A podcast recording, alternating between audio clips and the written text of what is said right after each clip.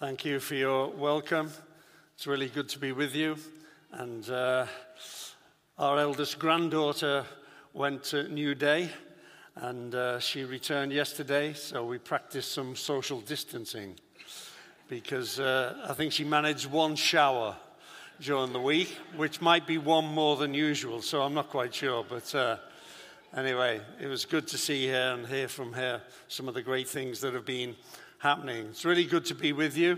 Uh, alongside Guy Miller, I give some sort of help and support to the leadership here and uh, care for you. And actually, Steve's been really good during these last few years, the pandemic. We've kept in regular contact. Isn't that true? With FaceTime or things like that. And uh, he just was checking out that I was still alive on one or two occasions. And uh, here I am, living proof that's the case. But uh, I do have obviously information, updates about how things are going, and well done for pressing through. It's a challenging time for many churches re emerging from the pandemic, and many other churches that I care for. They're all at different stages, but all have kind of in some way said it's been a slight struggle just to kind of re emerge and to find ourselves again. But I think it shows that community is really important.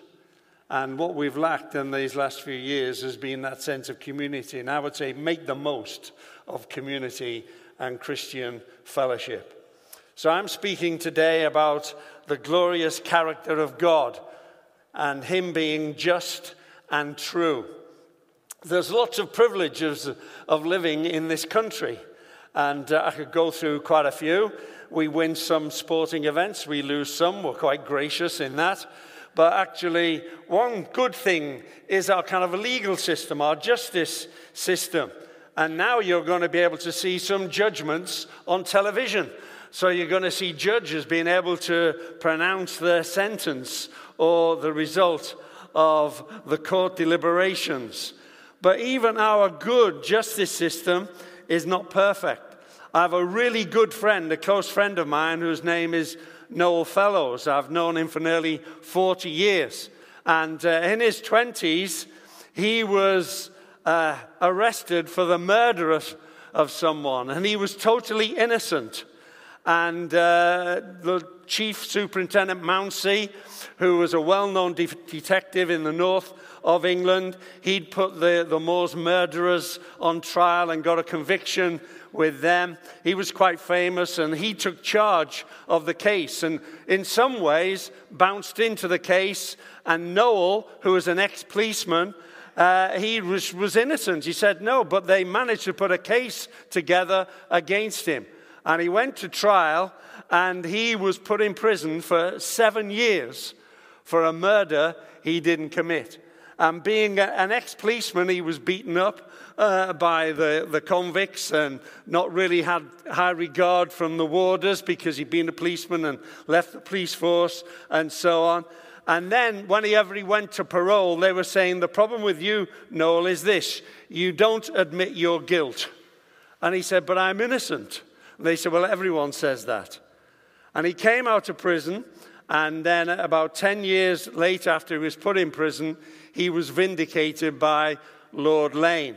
And uh, I've known Noel for a long time, and it's, it's amazing to see God's grace upon his life. He's got a great testimony. His book, Killing Time, was one of the best sellers amongst Christians in the 1980s and 90s. A great evangelistic book. If you can get your hands on a copy, it's great read, but also good to pass on. I've passed on quite a few copies to other people, and uh, the first one out at the end can have this one. As well if you run quickly. Uh, you can have that. Uh, it's not in print at the moment, but you might be able to get your hands on some of them. We're going to read about the justice of God as it's proclaimed in heaven. We're going to read of a vision of heaven when all the overcoming saints are given a harp by God. Now, I, I look at things and I've got a good sense of humor, I think, and I kind of think, what would I do if God gave me a harp? Where do you stick it? Under your chin or, you know, do you play it like a guitar? Not many harpists around or harp players around. You don't see it. But the focus is not on whether they play the harps well or not, but it's the, the focus is on the song that they sing. And uh, out of this passage, sometimes we get the misconception that heaven can be just about harps and singing and so on. And you've probably heard worship leaders say to you, you know, worship God because you're going to be worshiping like this uh, in heaven for eternity. And if it hasn't been a good session, you think, oh no. Mostly, the worship leaders are trying to do their best, and we need a good spirit. But here, they're kind of singing their praise to God. So I'm going to read from Revelation 15 and verse 1, just for a few verses. I saw in heaven another great and marvelous sign seven angels with the seven last plagues. Last, because with them God's wrath is completed. And I saw what looked like a sea of glass mixed with fire, and standing beside the sea, those who had been victorious over the beast and his image and over the number of his name. They held harps given them by God and sang the song of Moses, the servant of God, and the song of the Lamb. Great and marvelous are your deeds, Lord God Almighty. Just and true are your ways, King of the ages. Who will not fear you, O Lord, and bring glory to your name? For you alone are holy. All nations will come and worship before you, for your righteous acts have been revealed. God's judgment on earth is coming to an end, and this is just before the final judgment. And these victorious saints are singing this song of Moses. And you can read about Moses' songs in Exodus 15 and Deuteronomy chapter 32. And they're songs of deliverance and triumph after the Passover, coming out of Egypt and escaping through the Red Sea. And actually, Exodus 15 is more like a football fan song. If you read it, it's kind of delighting in the demise of Pharaoh's army. It praises God, but it keeps on saying, and they're all dead in the sea. And then he goes on and praises God. Yeah, and they're all dead in the sea. Uh, uh, and he praises God. Yeah, and they're all dead in the sea. There's a kind of a delight and a release not really exulting in their death, but in the greatness of God and how He has delivered them. And it's all possible because of the Lamb, the Lamb that we've been singing about this morning. The Passover Lamb prefigured Jesus Christ, the Lamb of God. And His blood was shed, and it covers our sins, and it does break the chains of oppression. And we Christians have been rescued, we've been delivered, and we become overcomers, hallelujah, because of the Lamb of God. And Moses' song in Deuteronomy 32 includes this phrase Oh, praise the greatness of our God. He is the rock. His ways are perfect, and all his ways are just. A faithful God who does no wrong, upright and just is he. And that exaltation of God is echoed in the heavenly worship we've just read about. Just and true are your ways, O Lord. And when we praise God, we praise Him for His love, His mercy, but also that He's a God who is just and faithful. He's faithful and just and true in all of His works. And when we look at the Old Testament, we see that these words justice and righteousness have the same root. So God is just.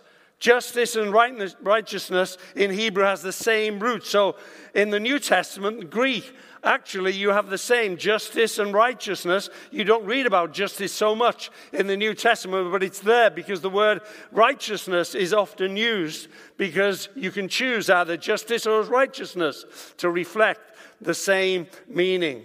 And God is just. And in Scripture, God being just is inseparable from his righteousness, from his truthfulness. He's a God of full integrity and he executes perfect justice. He is judge of all the earth. Abraham said, when Abraham was pleading for Sodom, Will not the judge of all the earth do what is right. And our view of a loving Heavenly Father must also not ignore his judgments and his justice. God is a God of love, but because he loves holiness and truth, he's also just. And we must trust him as a just God. In the Old Testament, we see even Adam and Eve receiving the judgment of God, being thrown out of the garden. The people at the time of Noah, there's a judgment against them. And then, as I've just mentioned, Sodom and Gomorrah. And then the worshippers of the golden calf. God wants to bring judgment, and Moses intercedes for them. Even in the New Testament, we see with Ananias and Sapphira, they go to a meeting and they end up being carried out dead. It's horrific, it's sharp, it's, it's challenging, it steps on our toes. But our loving Heavenly Father is a God who is just. He's not fooled, He's not mocked. He has authority to judge because He's our Creator. He also has the power to execute that judgment. And He is just and true in His judgments. He knows all the facts. And beyond the facts, He knows the motives of your own heart. God's righteousness means that God always does what is right. And God Himself is the final standard of what is right. That seems like a closed shop to me. Well, it is. Get over it. God decides what is right and wrong. He lives righteously, He exists righteously Himself, and He will judge you by His standard of what is right and wrong. But in all of that, He judges us perfectly and impartially. It says in Galatians that God is not fooled, He's not mocked. What you will sow, you will reap. If you sow to the flesh, you'll reap corruption. If you sow, to the Spirit, you'll reap life everlasting. And we have the psalmist in the Old Testament complaining, Lord, why do the evil prosper? Why does it seem as if justice is not immediate? All right, so I would be satisfied. But then the psalmist says, Then I went into the temple, I went into the worship place, and I, I in some way viewed their end, and God puts it all right at the end. Even though it seems as if God has abandoned justice, he hasn't, because he is just and he is true. And even you have confusion from the psalmists or other people or even ourselves. Why doesn't God judge the evil immediately? We also have accusations from people who are sometimes rebellious or unbelieving people that God is unjust in his judgments and actions. And Paul, if you read the letter to the Romans, he answers some of these. In summary, Paul kind of says, Listen, you are guilty, you are imperfect, you are unbelieving, and you are still questioning God. Right the way through the book of Romans, Paul makes it clear all are without excuse before God. God's evidence is God's existence is evident in creation.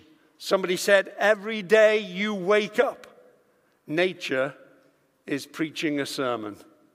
There is evidence of God's existence. Paul goes on to say, And you, you're accusing God, but you don't even live up to what your own conscience says is right or wrong.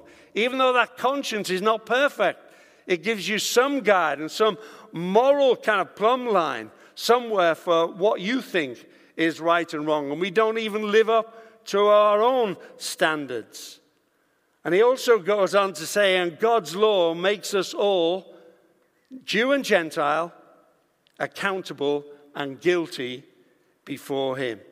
So one day, the Bible says, all objections from both great and small intelligent and not so intelligent, rich and poor, all objections will be silenced. Your objections will be stopped and silence before a holy God. So while there's opportunity, Paul says, don't rail against God, put your trust in Him. Don't cry out for His justice, call out for mercy from this God who loves you. And Paul, continuing in the book of Romans, says God's ways are higher than ours. So be careful in trying to make God accountable to you. He says, Who are you to talk back to God? He is working out his higher purposes with both judgment and mercy and patience. And aren't we all glad because of God, God's patience? He's patient with me, He's patient with you. So be careful when you're crying out for God's justice that you're not crying out against yourself. Just be grateful for God working His mysterious ways out with judgment and mercy, but with great patience. But know this that God has reached out to you. He's not just a God that brings judgment, He's a God of mercy, and He's reached out to you through Jesus Christ. So, God is just. But I want to say this God is not fair. According to our sense of fairness, God is just, but He's not fair. I want you to ask Jonah Jonah, do you think God is fair? Well, not really. He sent me to Nineveh, and I don't really like those people. And he wanted me to preach a warning to him, so I ran away and ended up in a great fish. But eventually, God gave me a second chance opportunity, and I went and I preached that God's judgment was coming to that wicked city. And they repented, and God had mercy on them. And what happens? Jonah is upset. He's really upset with God because of God's mercy. You're not fair, God. Bring down judgment. It does say, doesn't it, in the New Testament, leave room for God's wrath. Right? And sometimes we can say, oh, that's a nice word, but you step back and you wait to see God's wrath. Hopefully, God is patient with other people as he is with you. If you don't know, ask Jonah, ask the elder brother. The, the joke is who was really sad when the prodigal returned home? The answer is the fatted calf. But no, the elder brother, the elder brother was really knocked. He was really upset. He's angry in the parable of the prodigal son. His wasteful brother has returned and he's restored and he refuses to join in the celebrations. He has a complaint against his father and the father is saying, But I'm rejoicing because the one who was lost is found. God is just, but he doesn't always seem to be fair to us. Ask the workers in the vineyard, the parable that Jesus told. They're angry. They work all day for an agreed wage in scorching heat for a landowner who then later on takes more workers in the cooler part of the day. And at the end of the day, he pays them all the same wages. I tell you, the unions would have something to say about that. God is not fair and equitable as we think he should be. And the landowner asks this piercing question, and he asks it to us as well Do you begrudge my grace and my generosity to others? It's a good question to ask ourselves. Because we sometimes want a God who is just and sorts everyone out according to our sense of fairness. As well as asking those people, ask me, Malcolm, who do you have a problem with in the Bible? In my worst moments, I have a problem with the thief on the cross.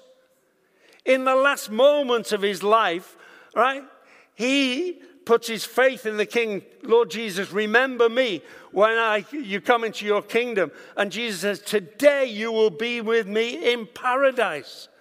Do you know, at my worst moments, I kind of think, wow, he didn't have to go to any church meetings. he didn't have to mix with weird Christians, be part of church that has its ups and downs. Give God his first fruits, Didn't have to get baptized, whether it was sprinkled or dunked or anything like that. None of those complicating things. Not really any need to persevere for long because he was dying. And sometimes we don't like it. You see, God's work of mercy, grace, forgiveness, and blessing is okay when it applies to us. We just struggle when it's applied to others that we don't think deserve it. We've got to guard our own hearts. And I tell you this, it gets harder as you get older. Right? Not because you become more kind of judgmental, but you tut louder.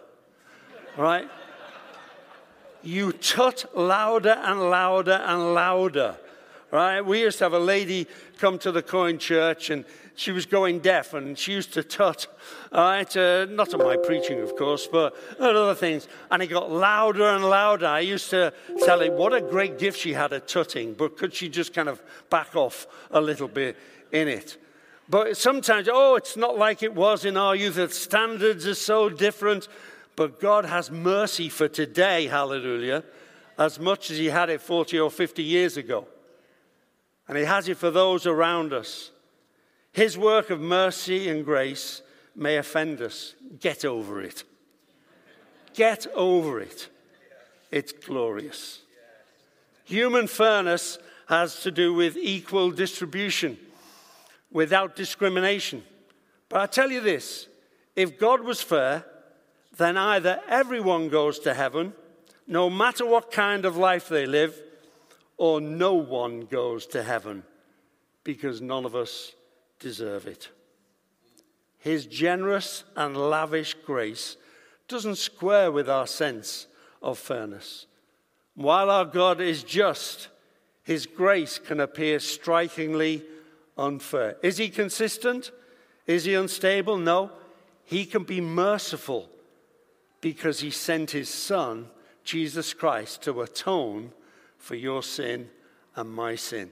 That's the glory of the gospel, the glory of Jesus Christ, of the grace of God. Jesus has taken the punishment on himself that I deserve to take. And God can be merciful to me because his justice is satisfied through the death of the Lamb of God, his own son, who died he hasn't thrown justice to one side, He's fulfilled justice and made a way for you and I to be right with Him. Whether that was 20, 30 years ago when we committed our lives to Him, or even today, we need His mercy.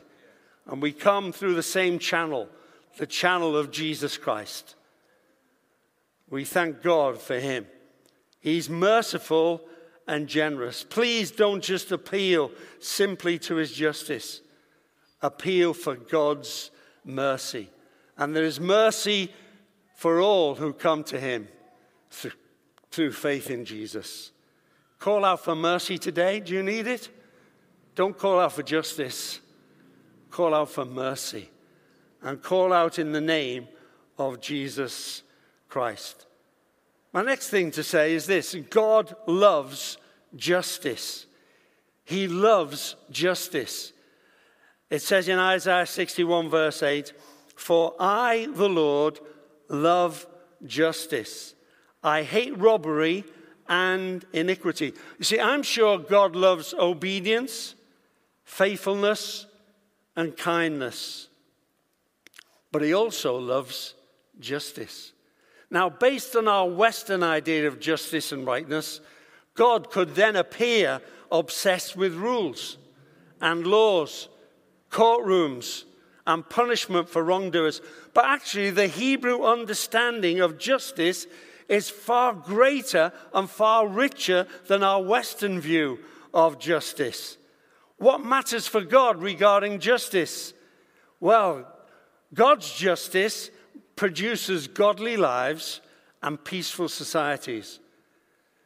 In a society where God's justice rules and reigns, there should be healthy and respectful relationships within families, within communities, and within nations, between those in authority and those that they are serving and those they are leading.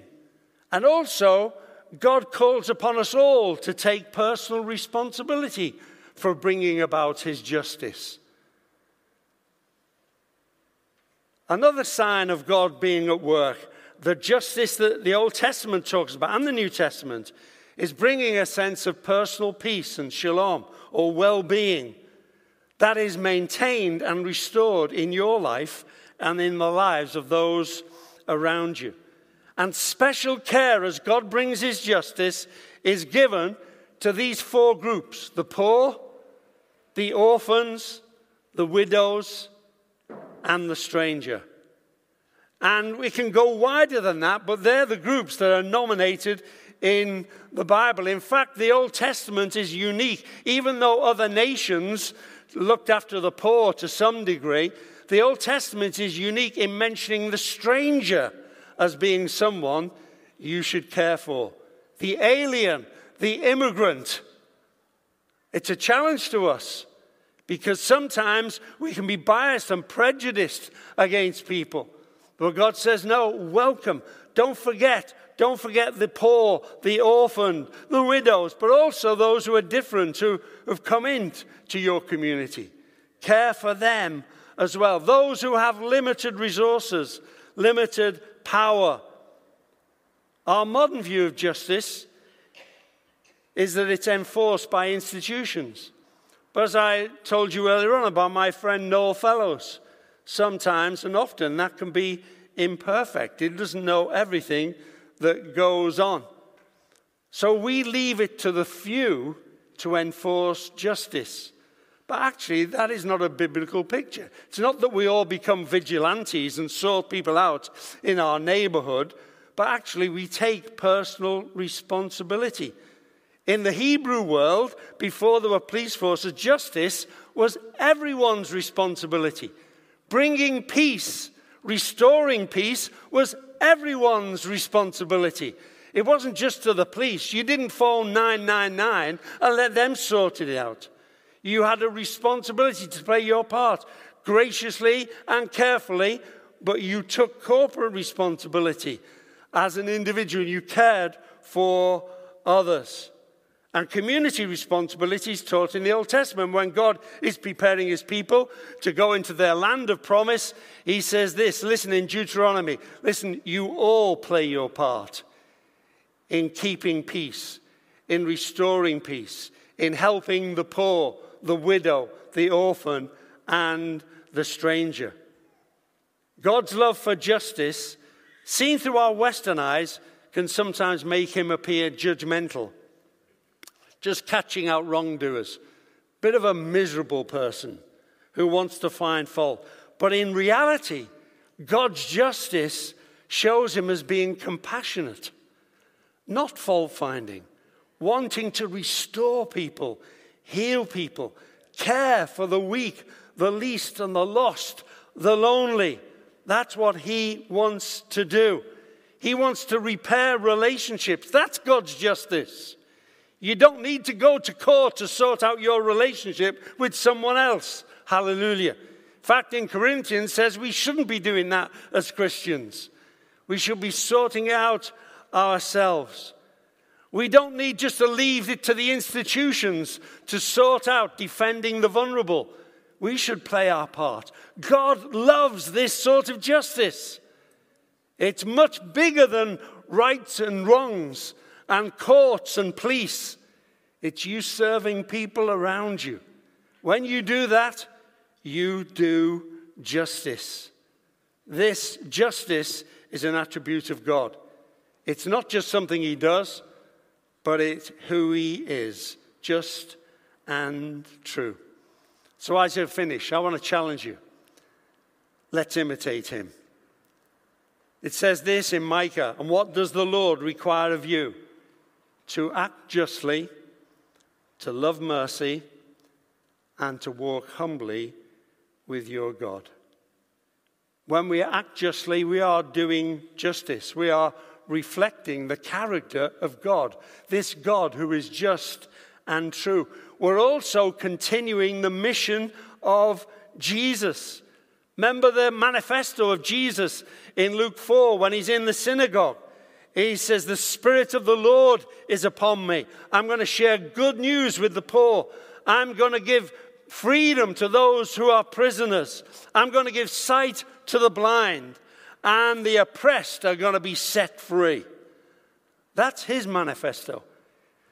The heart of God is to make a difference, not leaving it to the courts or the institutions or the charities, but for each of us playing our part in bringing healing and restoration to those around us. It's not just an Old Testament theme, it's a New Testament theme as well. It's not just about punishing the wrongdoer, it restores people. It gives people a sense of dignity and hope and puts them in a place where they can live at peace with themselves and hopefully with God. So we don't engage, you and I, please don't engage in justice because we're nice or acceptable people. That's not our motive. We do it to reflect this God who is just and true. A God who cares in his justice for the weak, not just fault finding, but for the weak and the poor and the needy. We don't just do it because it's in vogue for us as privileged people to help the needy. We do it because we want to reflect the justice of God. And as those who have received mercy, we show mercy to others. Have you received mercy? Then let it flow to others. Don't leave it to other people. Be an agent of the justice of God, this God who is just and true. We reflect our glorious God and our wonderful Savior when we do these things. So, our God is just and true. The Bible is full of justice and righteousness, originating from God Himself. Jesus brings justice to victory on the cross and makes righteousness available. The kingdom of God is established and upheld with justice and righteousness. And his people, you and me who believe in Jesus, we should love seeing God restore and transform others. Please avoid indifference. It's easy to see things, isn't it, on television and disagree with how it's reflected or complain. The Pam and I, as we watch television, we get more and more kind of Um, annoyed and irritated by how things are kind of shared and whatever. But we've got to make sure, even though we don't lose some discretion in what we see and what we receive, we must maintain hearts that are soft and gentle towards the needy and the oppressed and the stranger. There's more to doing justice than volunteering for a social action ministry or a charity, even though that's brilliant. There's more to doing justice than signing the occasional petition. There's more to doing justice than buying fair trade coffee or by joining a political party. Let's avoid indifference. Don't leave it to the few enthusiasts. It's for all of us who love a gracious God and want to see his kingdom come with justice and righteousness. I want to speak to people who have a prophetic ministry right the way through the Old Testament. They prophesy about the people of God being away from God, but they also continually prophesy about the needs of others around. And they speak against injustice. And even in the New Testament, with, with Agabus, even his word is, is about famine that's coming, and we must provide for people who are going to suffer. Or even about Paul possibly being ended up in prison. There is something about justice and fairness and care for others, even in their prophetic ministry. In the Old Testament, the poets and the psalmists, they use their gifts to cry out for justice to this great God. When God does justice, it brings liberation. Brothers and sisters, let's join with him in doing justice in his way. In Isaiah, it says, This is the sort of religion I want. Not fasting, where actually your own life is in a mess. This is what I want to loose the chains of injustice, to set the oppressed free, to share your food with the hungry, to give the wanderer some shelter, to clothe the naked, and to care for your own family as well. And it says this when you do that, your light will break out and healing will come. What a great promise. I want to live a healthy life, don't you? And one part of doing that is making sure I keep an eye on those who are in need and serve them. Let's stand together.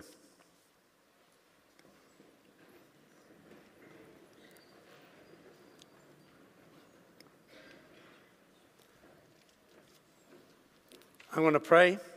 Father, I want to thank you for those who serve in different ministries and mission in seeking to help the poor, the needy, people who serve in this church in different ministries, maybe beyond.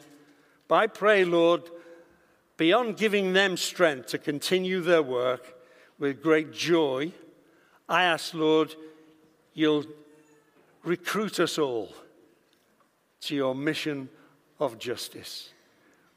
Lord, keep us from opting out. Keep us, Lord, from leaving it to the institutions or the charities or the law courts to sort it out. Help us to do what is right appropriately, but Lord, help us to take action where we need. Soften our hearts, Lord Jesus. You looked out on the crowd and you had compassion on them. Give us your heart of compassion. And I pray for any here, Lord, who may feel that they've been a victim of injustice. I pray, Lord, you would heal and restore them. Let them trust you. You're the God who puts all things right, and you can cleanse and restore their hearts and their hopes right now. In the name of Jesus. Amen.